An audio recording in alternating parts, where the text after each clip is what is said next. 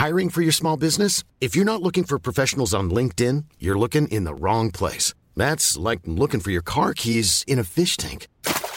LinkedIn helps you hire professionals you can't find anywhere else, even those who aren't actively searching for a new job but might be open to the perfect role. In a given month, over 70% of LinkedIn users don't even visit other leading job sites. So start looking in the right place. With LinkedIn, you can hire professionals like a professional. Post your free job on linkedin.com slash people today. Brent Grimes returns to the Bucks in practice, and he makes an interception to boot. Who's winning the running back position? We talked to Dirk Koetter. His answer may not surprise you. Practice, by the way, ended with a fight. And speaking of fights, former Lakewood star Dante Fowler and Jalen Ramsey with the Jaguars suspended each for a week for their roles in an altercation up there on Sunday, but not with each other. Ramsey getting in trouble for chastising the media that filmed it. And Tony Dungy will have a press conference today about his induction into the team's Ring of Honor. My take on Dungy, his career here, and unfortunately how poorly it ended in Tampa Bay. All this and more on this edition of Sports Day Tampa Bay. I'm Rick Stroud of the Tampa Bay Times, along with producer Steve Bursnick. Before we get started, let me tell you about a special offer from Audible.com. Sign up now, and you get a free 30 day trial. That's a $15 value. And as a listener to this podcast, you also get a free audiobook. Now, here's what you do go to audibletrial.com slash sportsday. That's spelled A U D I B L E, trial.com slash sportsday for a free 30-day trial and a free audiobook. So the Bucks continued practice on Monday, of course, after today and after the press conference with Tony Dungy for the Ring of Honor that we'll talk about in just a minute. Uh, the Bucks will be headed to Tennessee to practice during the week with the Tennessee Titans. They're going to do that Wednesday and Thursday, have a walkthrough on Friday, and then they play Saturday night preseason game number two in Tennessee. Um, pretty good uh, bit of news for the Bucks actually on Monday as they get back cornerback Brent Grimes. This is a guy, of course, uh, their best corner. He's 35 years old, but had missed about a week or so um, with some some injuries. Spent a lot of time with the uh, the trainers, Un- undisclosed, of course, this time of year. We're not sure exactly what it was, but wasn't thought to be very serious. So he was back at uh, you know doing some 11 on 11 full squad work for the first time in, in almost a couple weeks. And um, I'll say this: it didn't take him long to get into it. I mean, this guy, he's got great cover skills, and he was covering DeSean Jackson, deep ball to him, and he actually the ball was a little over, overthrown, and he made the separation, makes the interception. So. Um, you know, when you consider that the Bucks are sort of nicked up now with Vernon Hargreaves, who's going to be out probably until the regular season, although they don't think it's serious they really could use Grimes to come back and uh, and play a little bit this preseason. Although I think again their their biggest concern is getting everybody uh, to the starting line when they open the season in New Orleans. But fortunately, the Bucks have a couple of uh, of the young rookie cornerbacks in in Carlton Davis and, and MJ Stewart, and they've done pretty well. We had a chance to talk to Grimes after practice, and here's what he said about being back and about his interception. Uh, it was just good to be out here. You know, I've been you know, just guy hanging around for a while. I got real cool with Bobby, John, Pete, Dutchy, our whole training room. But um, I had fun. That was just a, normal deep ball, see the ball in the air, make a play on the ball. It was nothing I could say like, oh, I did this step, that step. No, I just saw the ball and made a play on it. We also had a chance to catch up, of course, as we do every day with Dirk Koetter, and part of the conversation rolled around to the running back position. Now we know – uh, that in the first game, preseason game anyway, you know, really Peyton Barber was the more effective runner. I mean, he had four carries for 21 yards, a touchdown. Jones carried eight times for just nine yards, but he also had a score. I think I think with Jones, it was you know a couple things. I mean, he did he did try to get too much on on a few of those runs, but the blocking wasn't very good. They they were beat up on the offensive line. He played mostly behind the second team offensive line. Even though he had a really good touchdown run, he dropped the pass as well. So it was sort of an inauspicious debut, if you will, for Ronald Jones, who I know they plan on on him playing an awful lot of football and carrying the ball and hopefully throwing it to him as well. But um, you can't deny that Peyton Barber, at this point anyway, and he is a veteran, is is certainly the guy that would be your starting running back for now, and he's also capable of doing almost anything. I mean, he could play on third down if you wanted him to, although that's not really the plan. They have Jacquizz Rodgers and Charles Sims and Shaun Wilson competing for the third down position. So between Jones and Barber, I think those are going to be your primary ball carriers. And uh, we had a chance to talk to uh, Dirk Koetter about the running back position and about who's winning that job right now. Peyton's our starter, and you know we're going to definitely use Ronald Jones and take advantage of what he can do. And uh, we do have the two veteran backs behind him. So again, we got three more preseason games. Let's let's just let it sort out a little bit more, and uh, we we could go either of those ways. Though we just haven't. We'll see how it sorts out. So you know, Dirk Koetter called Monday's practice one of the best that they've had, and, and I will say that from an offensive standpoint, that was certainly true. They did a lot of red zone work, and the offense was hot. A lot of touchdown passes from all three quarterbacks, really doing a good job with that. I guess on the on the bad side, would you say, well, the defense didn't win many; they won a few. Um, but it was a good, crisp practice. The guys were into it, lots of energy. Unlike you know, really the other day on Saturday, it was sort of flat, at least in the beginning. Uh, but towards the end of practice, it practice ended with a scuffle, with a, a bit of a fight that erupted, and we know that Dirk Koetter uh, has a zero tolerance policy this year for that. Um, and in fact, he had sent Caleb Benenoch out of practice uh, uh one day, uh, you know, during the first week of training camp when he got into it. So and, and there's a good reason for it too. We remember last year the New Orleans game uh, was a big loss, not for the Bucks on the field, but also if you remember, Jameis Winston had him, you know, being on the sidelines, getting involved with uh, a defensive back, and then Mike Evans coming to his rescue and plowing the guy blindsided. Evans ends up suspended for a game. So Koetter trying to emphasize that they can't have fighting. Well, they had fighting, and it's football. Uh, you know, talking to Koetter, I mean, you know, it's funny because he he made them run gassers. He made them stop practice, and when I say run, they really jogged them, but you know, in full pads and helmet and the whole deal, uh, and n- did not resume practice. It ended about ten minutes early, um, so he was, you know, not going to tolerate that. And what's important about it is, is that it's especially going to be important when they go to Tennessee later today and begin practice with the Titans on Wednesday and Thursday, and then of course they uh, they play Saturday in Tennessee, the second preseason game. But when you're going against other teams, very often that's that's where you have trouble uh, in practice because guys go at different speeds. Um, you know, there is a little bit of competitive juices flowing more so even than if it's your own teammate. Um, and you know, certain guys go harder than others. It just depends. But they want to make sure that, and, and I'm sure Mike Vrabel and, and uh, Dirk Koetter will talk and have their teams understand that they're not going to have any fighting in this in these practices, but it does occur as it did at the end of practice on Monday, and you know they they ended up running or jogging these you know these um, these gassers. Now the the thing about fights is we saw over the weekend a big you know kind of a brouhaha between the Redskins and the Jets. They got into it uh, as those two teams were practicing against each other. And then a weird one, uh, Steve. This thing, I don't know if you saw the video of this, but the Jaguars were sort of wrapping up practice, if you will.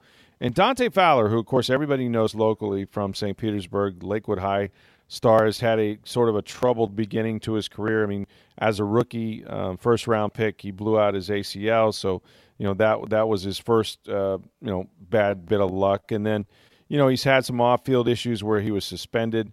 Um, and, uh, you know, it's just sort of been one of these guys that's uh, been in the news for the wrong reasons at times. He did have eight sacks last year. He was, he's still a, an effective pass rusher, but he got into it with the guy that uh, you know was it was sort of a late hit, if you will, out of bounds during one of their scrimmage plays, and of course people start to take offense to that. He hit tight end James uh, O'Shaughnessy, um, and then you know Bortles got into it, and then it, it became you know sort of a sort of a battle there. But you know at the end um, it was him and another defensive player that, that were really going at it. And the whole time, the media was filming this fight.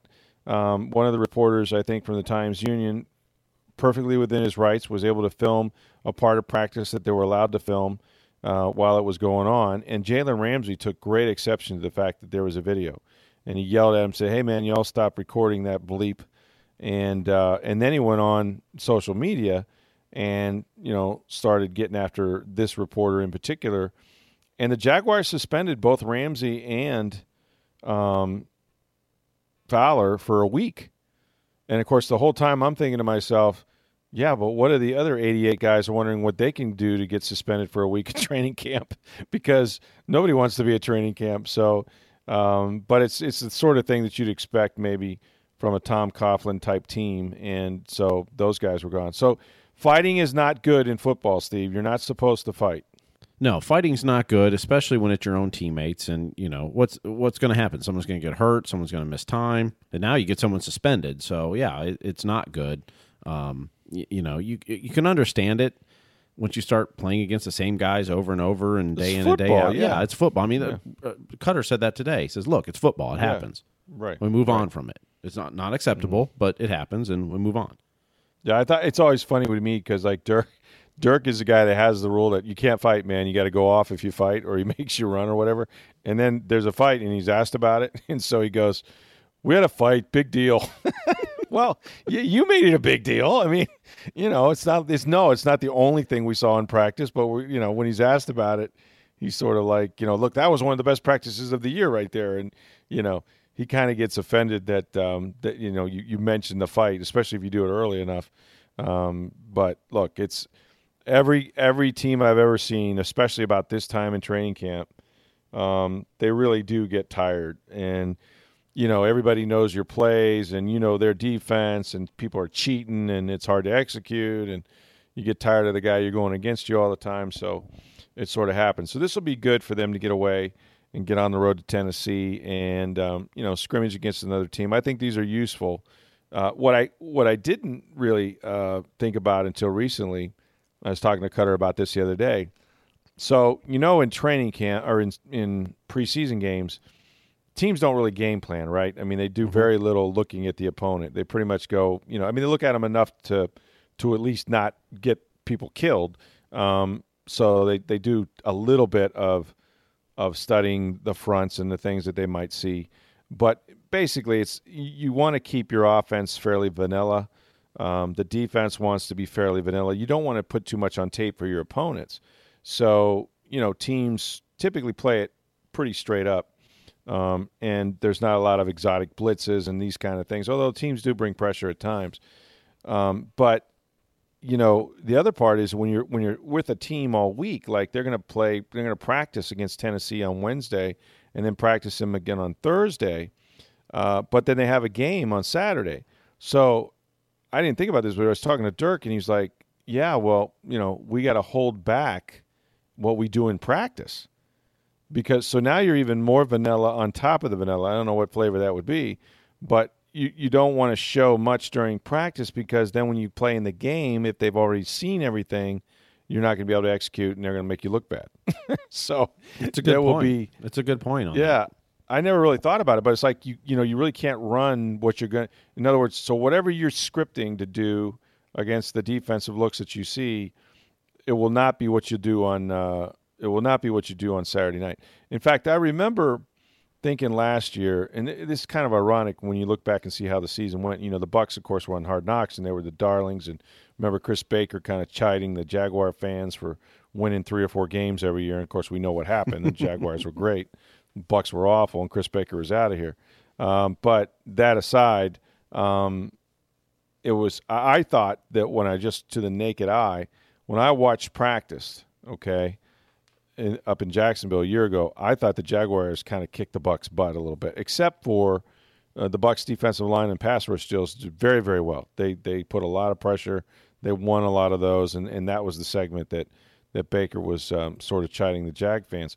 But um, in the game, you know, the Bucks played really, really well. I mean, they they, they thought they dominated uh, the Jags, and um, and in fact, a lot of it was because they didn't show a lot during practice, and Koetter did a good job of holding some things back. So we'll see the gamesmanship up there in Tennessee, and of course, the big story, and we'll be writing about this all week. You can you can rest assured, is it's Winston against Mariota, right?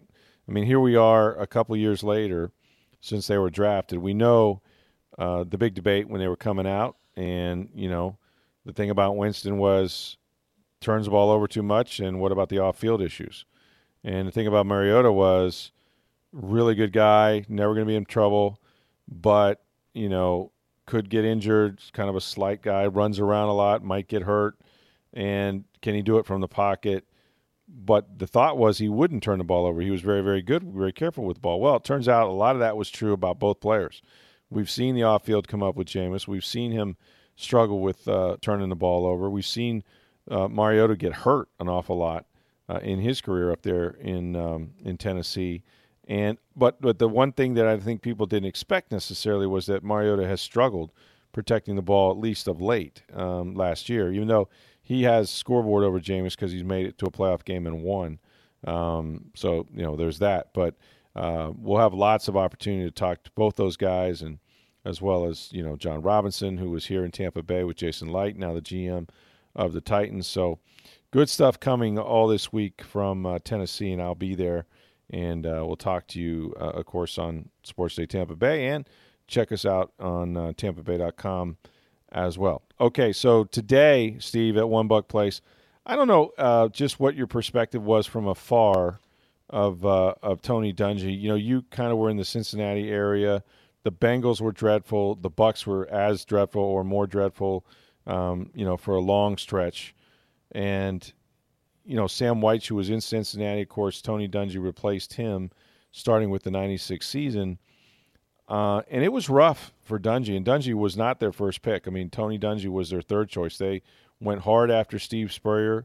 They went hard after Jimmy Johnson, and you know, Dungy was a guy that came back to a couple interviews, and uh, you know, in fact, he tells uh, he tells a funny story how he was going to meet with Rich, and he, he had his glasses at that time. He didn't wear contacts, and he broke his glasses in half. You know, trying to get out of the car or something, and had to tape them together. So he comes walking in looking like Urkel, right, with tape in the middle of his glasses.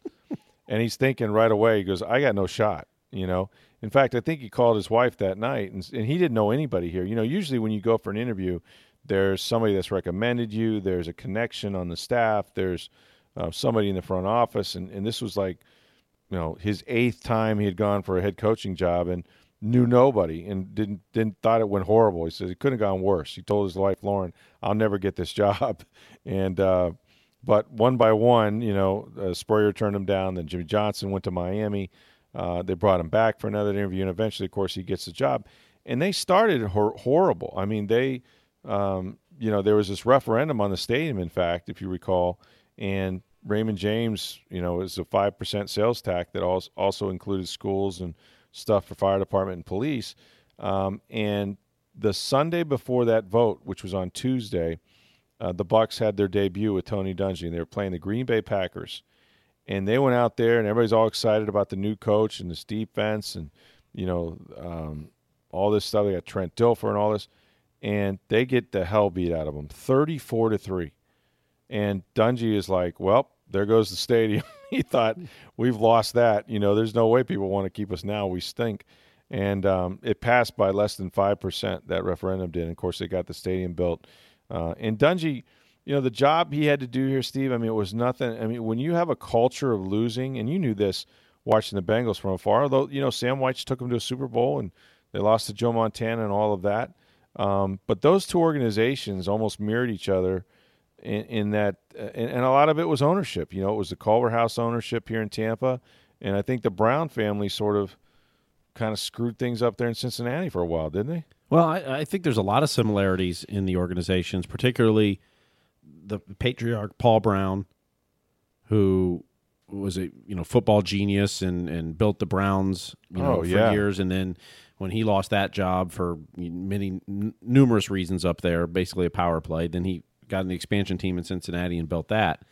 And then when you know once he gave up football operations, he ceded it to his son, who has struggled most of the time. Uh, you know, there was a stretch there with Marvin Lewis a few years ago where they made the playoffs for four straight years, but for the most part, struggled to get big name talents and and and do the right things and and make the right personnel decisions. You can kind of say there's a similarity with Malcolm Glazer and then ceding to Joel and Bryan Glazer Right. That right. That ever since Malcolm's been out of the picture, they've struggled with personnel. They have. Whether it's and coaching, you know, not, just, not just that. players, yeah. but when I say personnel, I mean your coaches, your scouts, your GMs, your yeah, you yeah. Know, it, it's been a struggle there that the sons haven't done what the fathers did. So true, and and you know Malcolm was Malcolm was a guy that was uh, you know went after big fish. I mean, he was a big game hunter as far as, mm-hmm. and he thought out of the box. You know, at the time, I mean, it's hard to believe this, but when you think back, uh, this was 1996, and at the time, um, I think there was, well, Denny Green obviously was in Minnesota, but Art Shell was the coach with the Raiders, and there were very few uh, African American head coaches at that time and it was rare, of course, to hire one. And the Glazers, again, I credit Malcolm for thinking out of the box. And of course, now we know he's he's hired three African American head coaches already. Um, of course, with uh, Raheem Morris and Lovie Smith coming afterwards. Um, but it was the culture was so bad here, and, and, even though they had players, I mean, Warren Sapp was on the roster, Derrick Brooks, right? That was two guys from the '95 draft that both became first ballot Hall of Famers, but would not have been had Tony Dungy not come at that point in their careers. They were playing, but not playing well. They were out of position to some extent. Tony knew, what to do with them, and they both credit him greatly for their the success of their careers. John Lynch was about ready to quit and go back and play baseball. I kid you not, um, and because uh, he had been a draft pick of the Marlins, um, and so you know he became, of course, their uh, the third layer, the captain uh, of the secondary there as a safety. Uh, and they put this thing together. They were never a high scoring team. I mean, Tony struggled on offense. He just did. Uh, and as you know, one person told me it wasn't that he didn't know offense; he didn't know anybody who knew offense. was was the, he he really wanted Tom Moore, who was his coach at Minnesota. Tony was quarterback, uh, and you know Tom was locked up. He couldn't get him, uh, and then he then he was going for uh, Ron Turner, one of the Turner, not Norv, but his brother who was in Chicago. He couldn't get him, so he turned to Mike Shula, who at the time I think was like 32 years old or something. Uh, and Mike Shula came down here and was his coordinator for like the first, I don't know, good number of years. I mean, Shula ended up getting fired at a Pro Bowl. That's another story for another time.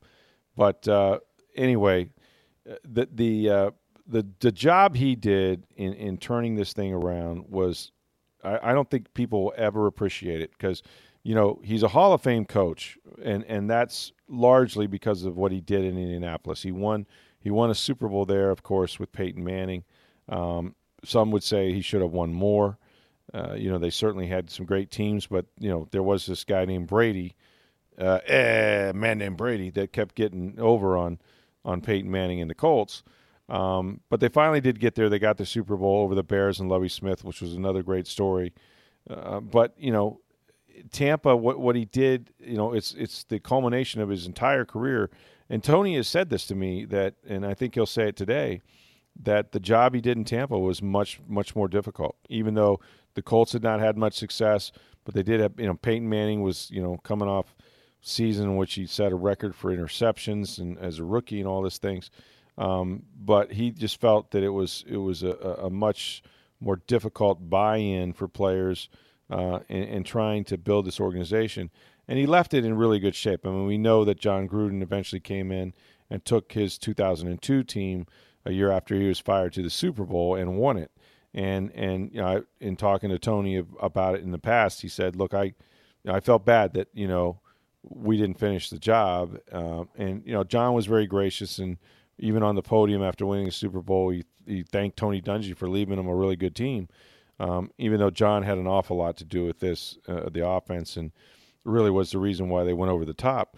But it was it was just, um, I, I mean, if there's a Camelot era of Buck football, and I mean this with all due respect, and, and I guess to some degree going into the Super Bowl year as well, uh, but but the the first time you win as an organization when you haven't won for a long time is special.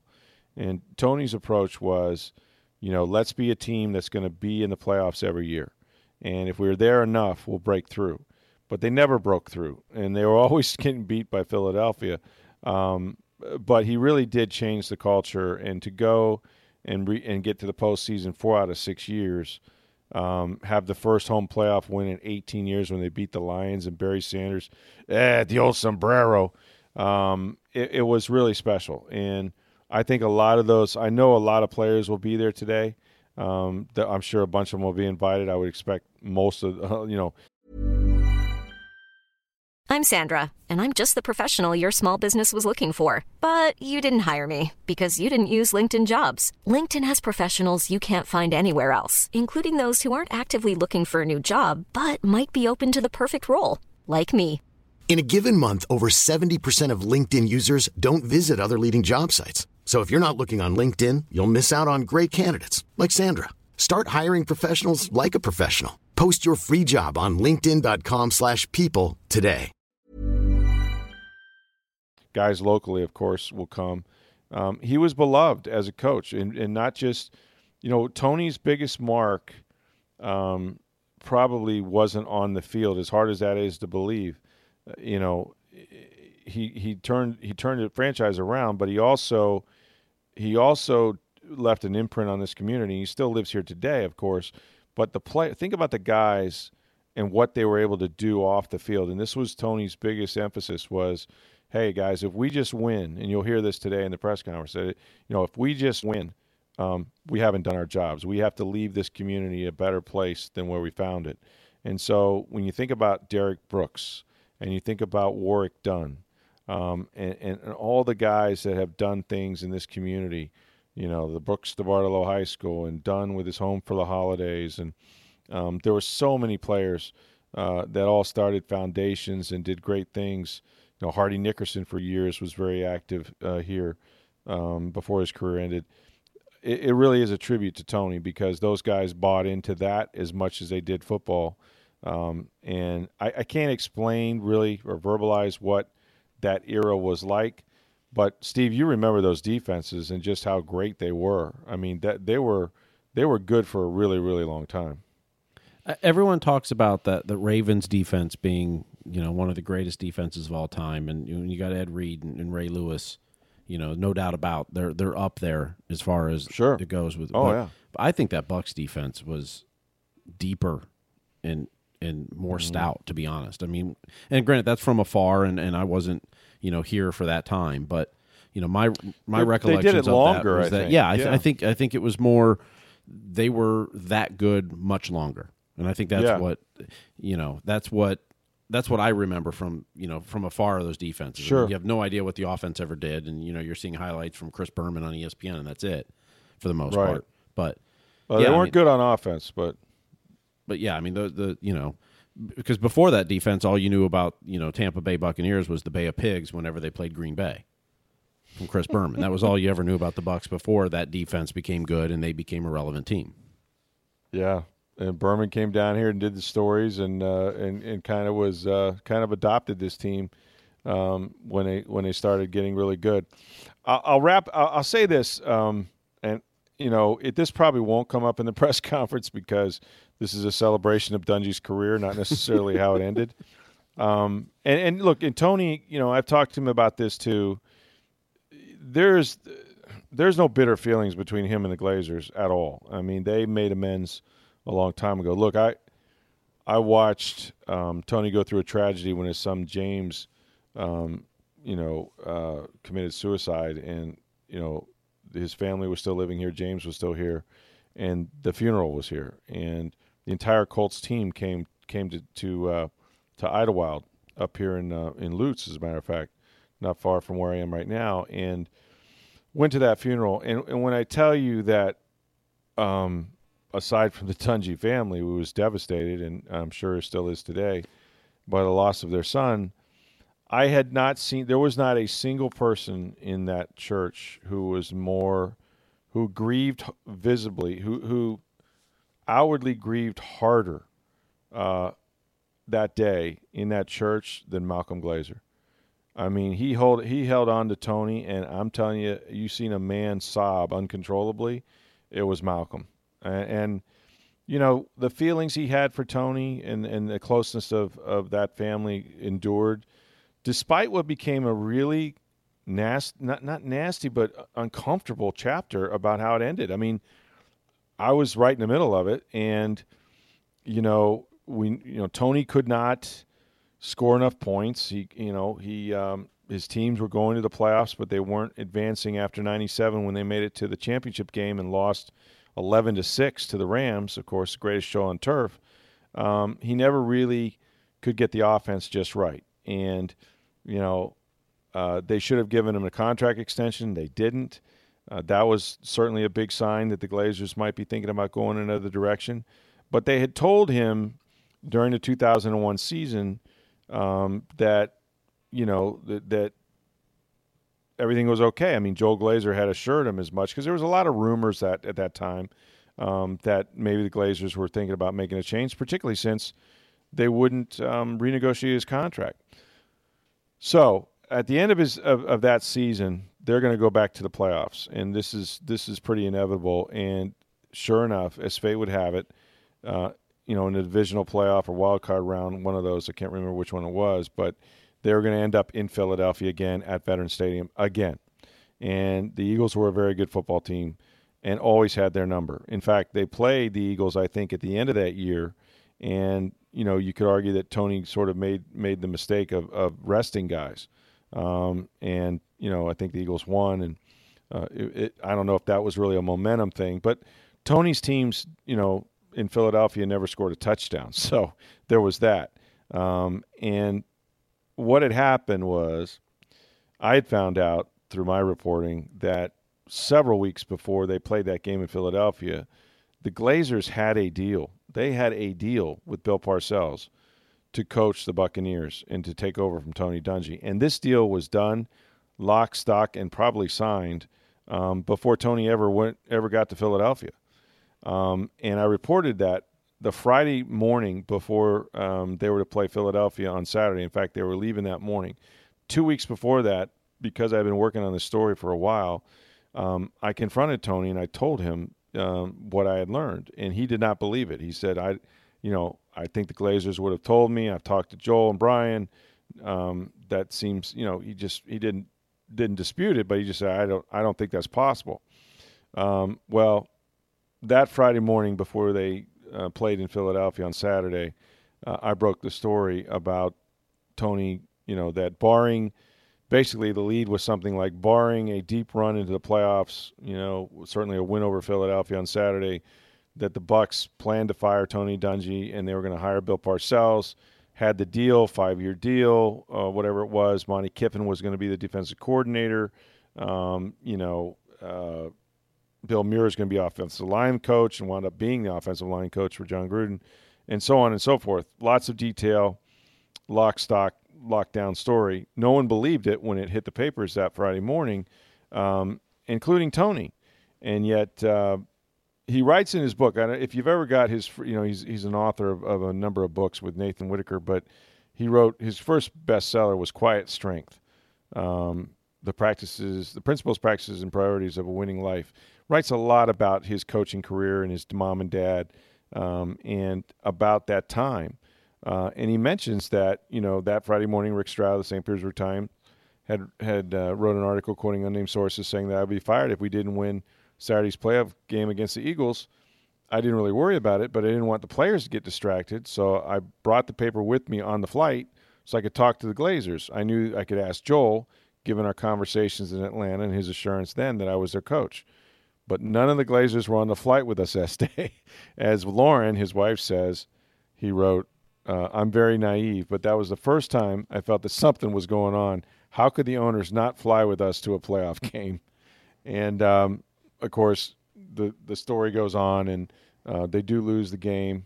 And shortly thereafter, you can look it up on page 194 or 5, whatever. He mentions that I was right, um, and he got fired on a uh, uh, I think it was on a Sunday or one of those, yeah, the Sunday after the playoff game. And it was sad because, you know, he got locked out of the building. Uh, his key wouldn't work. They had to let him in.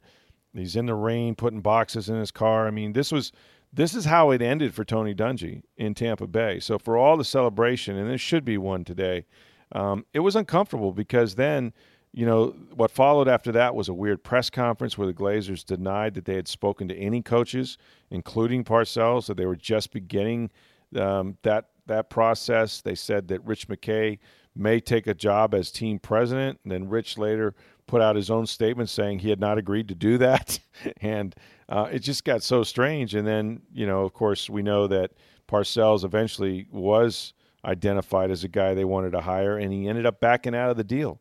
And it could have been because he got pushback from the coaching community, or it could have been um, that he's going through a divorce. But whatever whatever caused it, he ended up getting cold feet, and for the second time left the Buccaneers organization at the altar, and that led to a 36 day coaching hunt that led to. I tell you what, man, I got traded. Okay, just so you know, I was a Raider.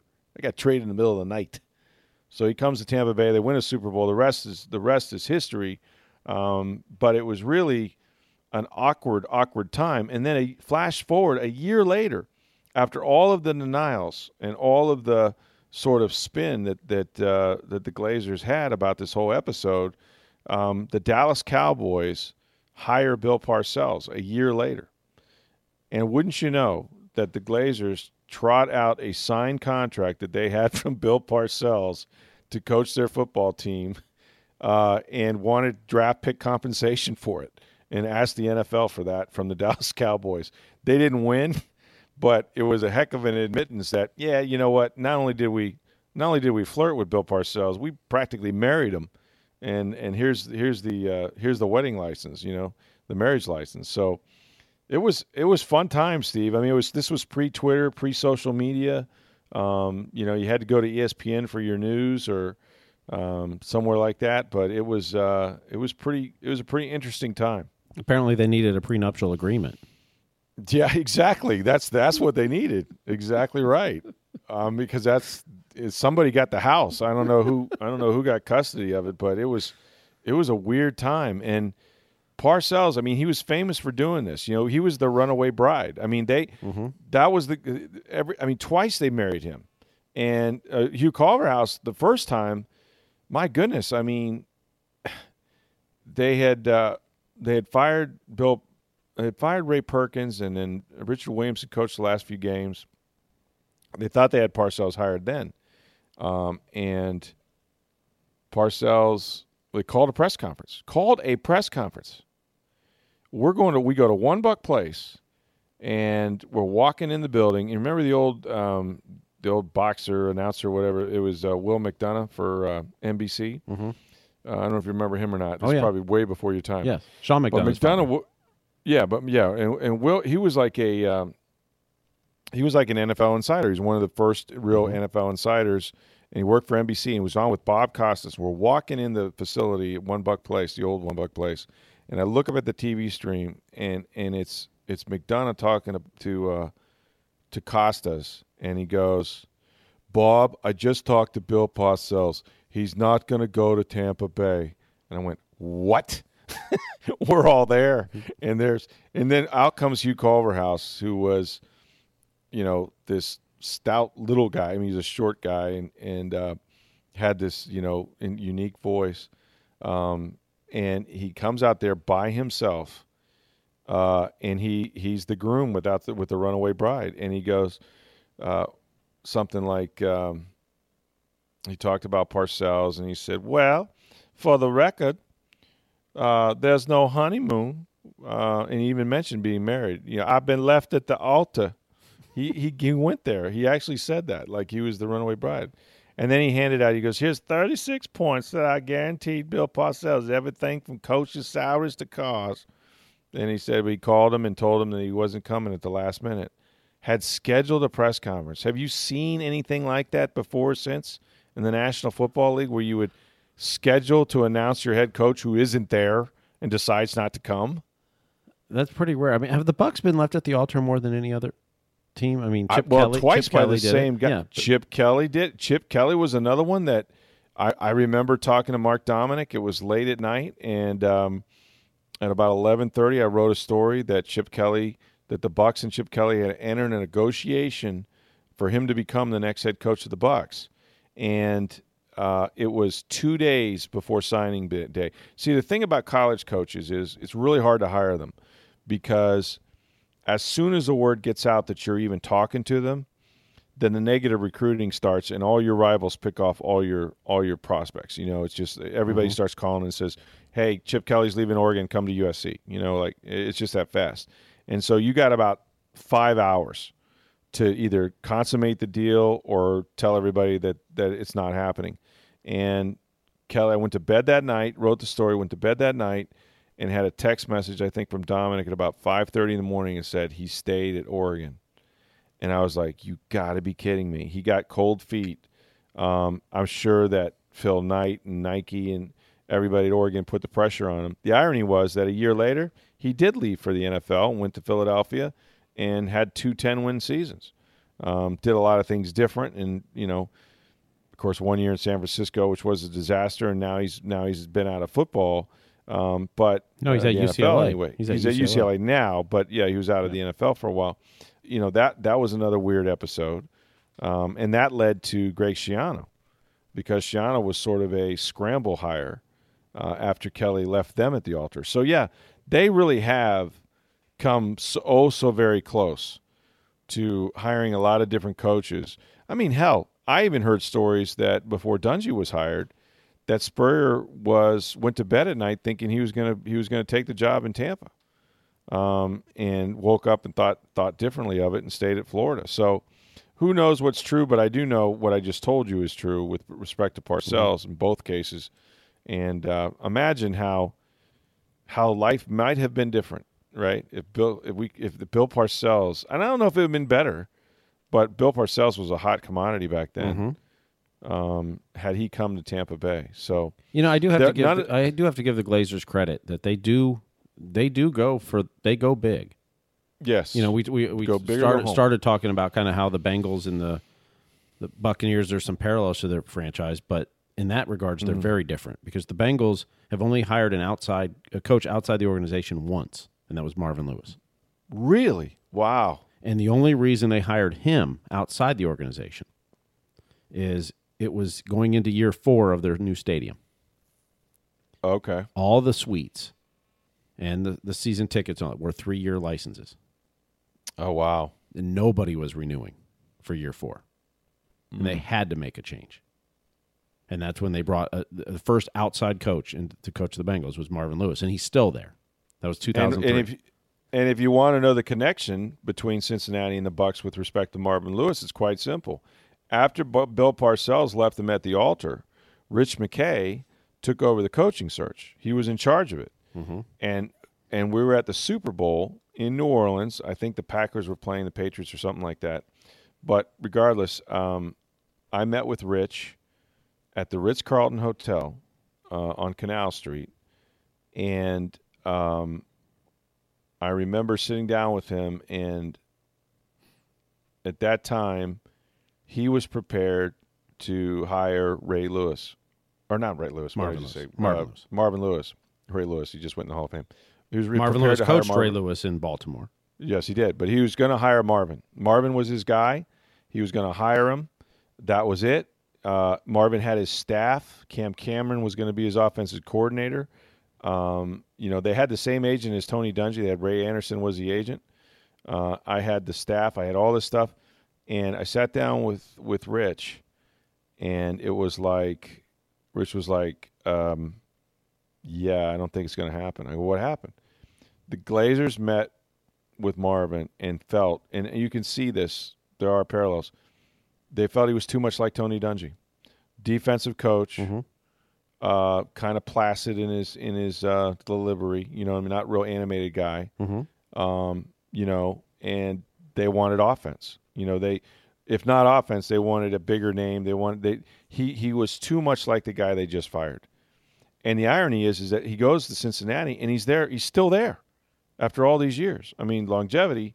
He had success in going to the playoffs every year. Never, never, you know, made a run yet. But, um, but still, I think it's pretty ironic that that was the guy. Mm-hmm. That and then and then after that, after they rejected Marvin Lewis, um, Rich was out as far as uh, the coaching search, and the Glazers took it over themselves, and that led to a bizarre list of candidates. Um, but finally, um, and Steve Mariucci, who I now know through through my wife's work and, and just you know seeing him everywhere, um, Mariucci was in San Francisco, and they offered. You know, they offered Steve Mariucci the job of coach GM in Tampa Bay, and he didn't take it. He had to think about it. He went to bed. Um, was pretty sure he wasn't going to take it, but he went to bed saying, well, "Give me, let me sleep on it." They didn't let him sleep on it. They called Al Davis back. This deal was on the table for a while because Rich had worked on it. And they ended up calling Al Davis and trading for Jon Gruden, and they gave up two twos, two ones, and $8 million. The holdup on that contract, on that deal, was Al Davis was insisting on Warren Sapp. He wanted Warren Sapp as part of that deal, and the Bucs would not give it to him. Hence the $8 million instead. The irony is Warren Sapp ended up going and playing for the Raiders and Al Davis for a couple years, his last few years in the league. Um, but that's that's how that all broke down. Steve Mariucci could have been, and then of course it was Mariucci who got blasted by the Bucs in the playoffs, um, and that was his last game with the 49ers. The Bucs, that 2002 team, beat them. Wow, beat the hell out of them, and Mariucci got fired, ended up in Detroit. so, I mean, it's weird how this happens, right? Like you know, it, it, just one thing changes, and then you know the whole world you know, you get kind of a different. You know, you just everything's different. But it, it really was. It was uh, it was an interesting time. But but the Dungy era um, was really the turn of the franchise, and um, you know it rolled into Gruden, and and of course the the years of success that he had. But it'll be good to see Coach. Um, look, I, I don't think any of this the, the bad parts will come up for sure. Uh, he's still a big member of this community, and, and it'll be cool because he's doing – he'll do the Sunday night game where, wherever it is on NBC, and then that Monday night. The fact that it's the Steelers is neat too because mm-hmm. Dungy was undrafted, um, signed with the Steelers as a quarterback in Minnesota, signed with the Steelers as a safety in '77. In '78, he was uh, a member of their Super Bowl team that won. In fact, led the team in interceptions in '78. I bet you didn't know that. And then in '79, he was traded. they traded him to San Francisco and he was traded for Ray Rhodes, as a matter of fact, who went on to coach to coach the Eagles and uh, and whatnot. And then uh, after a year, he was done there and uh, was going to go to the Giants, and he was going to get cut. He got cut by the Giants, and Giants wanted him to be a coach. And when um, the Rooneys found out he wanted to coach, they were like, "Well, wait a minute, if you're going to coach, you're going to coach in Pittsburgh, right?" So he went to Pittsburgh and became uh, eventually one of the youngest coordinators in the league there, but um, be fun. Be fun to go down memory lane as we just did with Tony Dungy.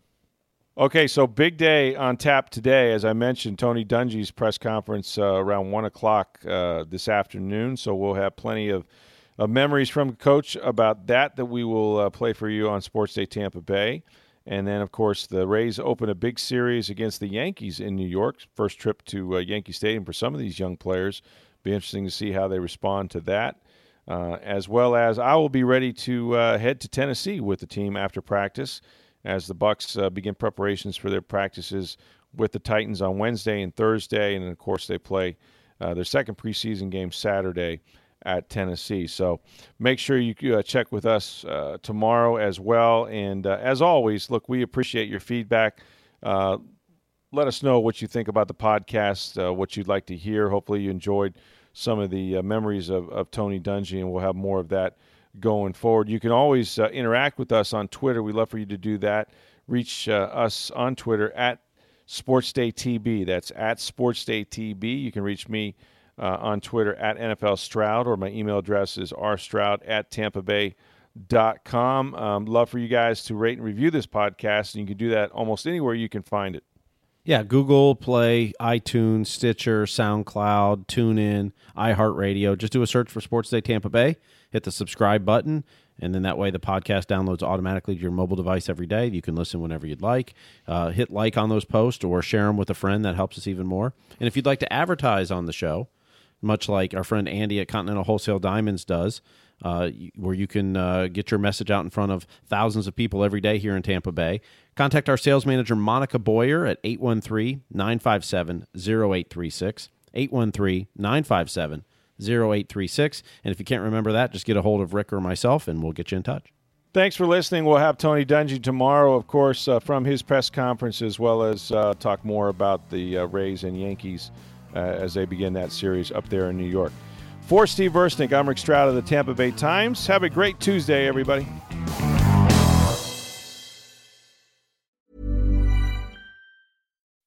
When you make decisions for your company, you look for the no brainers. If you have a lot of mailing to do, stamps.com is the ultimate no brainer. Use the stamps.com mobile app to mail everything you need to keep your business running with up to 89% off USPS and UPS. Make the same no-brainer decision as over 1 million other businesses with stamps.com. Use code program for a special offer. That's stamps.com, code program.